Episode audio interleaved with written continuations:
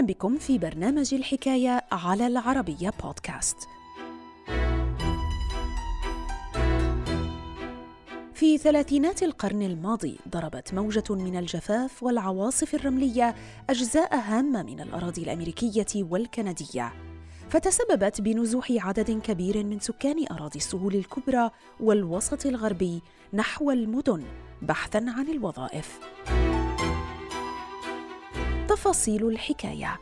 في مقال للكاتب طه عبد الناصر رمضان بعنوان قصعة الغبار كارثة ملأت كاليفورنيا بالمهاجرين.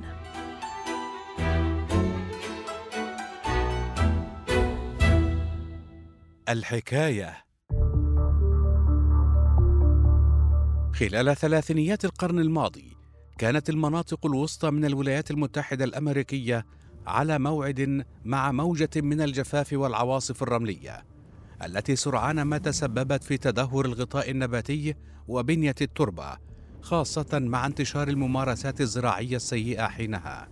وقد أدت هذه الكارثة الطبيعية لانتشار عواصف الغبار التي سرعان ما شملت أجزاء هامة من الأراضي الأمريكية والكندية. كما حلت الكارثة التي لقبت بقصعة الغبار على الأمريكيين خلال فترة صعبة عانت فيها البلاد من أزمات عدة.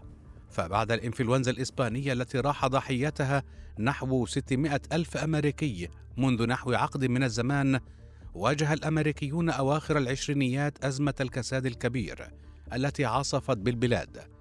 عقب انهيار سوق الأوراق المالية واستمرت طيل فترة الثلاثينيات لتتزامن بذلك مع ظاهرة قصعة الغبار.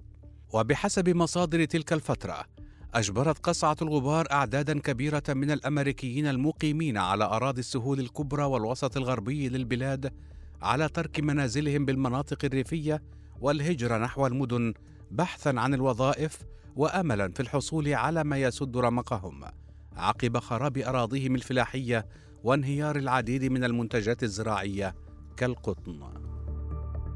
وليومنا الحاضر ما يزال عدد الذين هاجروا داخل الولايات المتحدة الأمريكية بسبب قصعة الغبار مصدر جدل. فبحسب سلطات ولاية كاليفورنيا سجلت تلك الفترة قدوم ما يزيد عن 400 ألف مهاجر حلوا ليستقروا بمناطق قرب لوس أنجلوس وغيرها حيث شيدوا أنواعا من الأكواخ القصديرية التي صورها الصحفيون لإبراز مظاهر الفقر والمعاناة بين هؤلاء المهاجرين وعلى الرغم من امتلاكهم للجنسية الأمريكية صنف هؤلاء المهاجرون كدخلاء من قبل أهالي كاليفورنيا الذين اتهموهم بمنافستهم على فرص العمل الضئيلة بالمنطقة بسبب أزمة الكساد الكبير.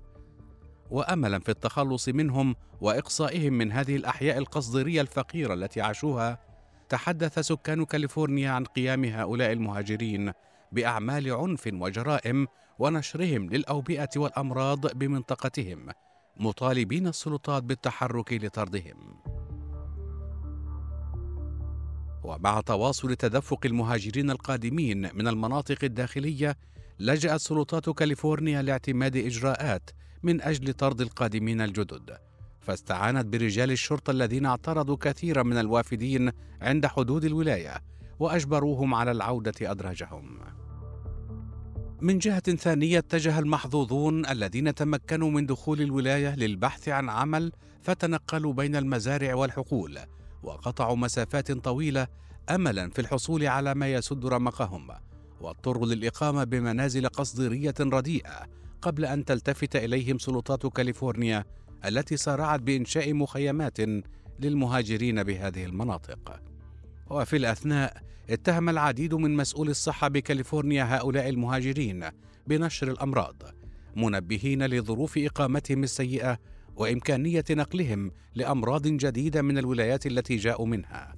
واملا في تجنب انتشار الأوبئة عمدت سلطات كاليفورنيا لحرق العديد من هذه المخيمات والأحياء القصديرية التي قالت إنها لا تتطابق مع معايير الصحة. إلى ذلك انتظر هذا العدد الكبير من المهاجرين بكاليفورنيا بداية الحرب العالمية الثانية وهجوم بيرل هاربر للحصول على وظائف وجني مبالغ كبيرة من الأموال حيث تخلى كثير منهم عن العمل بالقطاع الفلاحي والتحقوا بمصانع الطائرات والسفن التي مولت مجهودات الحرب بسان فرانسيسكو ولوس أنجلوس. وبحلول عام 1950 تقلصت نسبة المهاجرين العاملين بالقطاع الفلاحي في كاليفورنيا لأقل من 25% تزامنا مع استقرار البقية.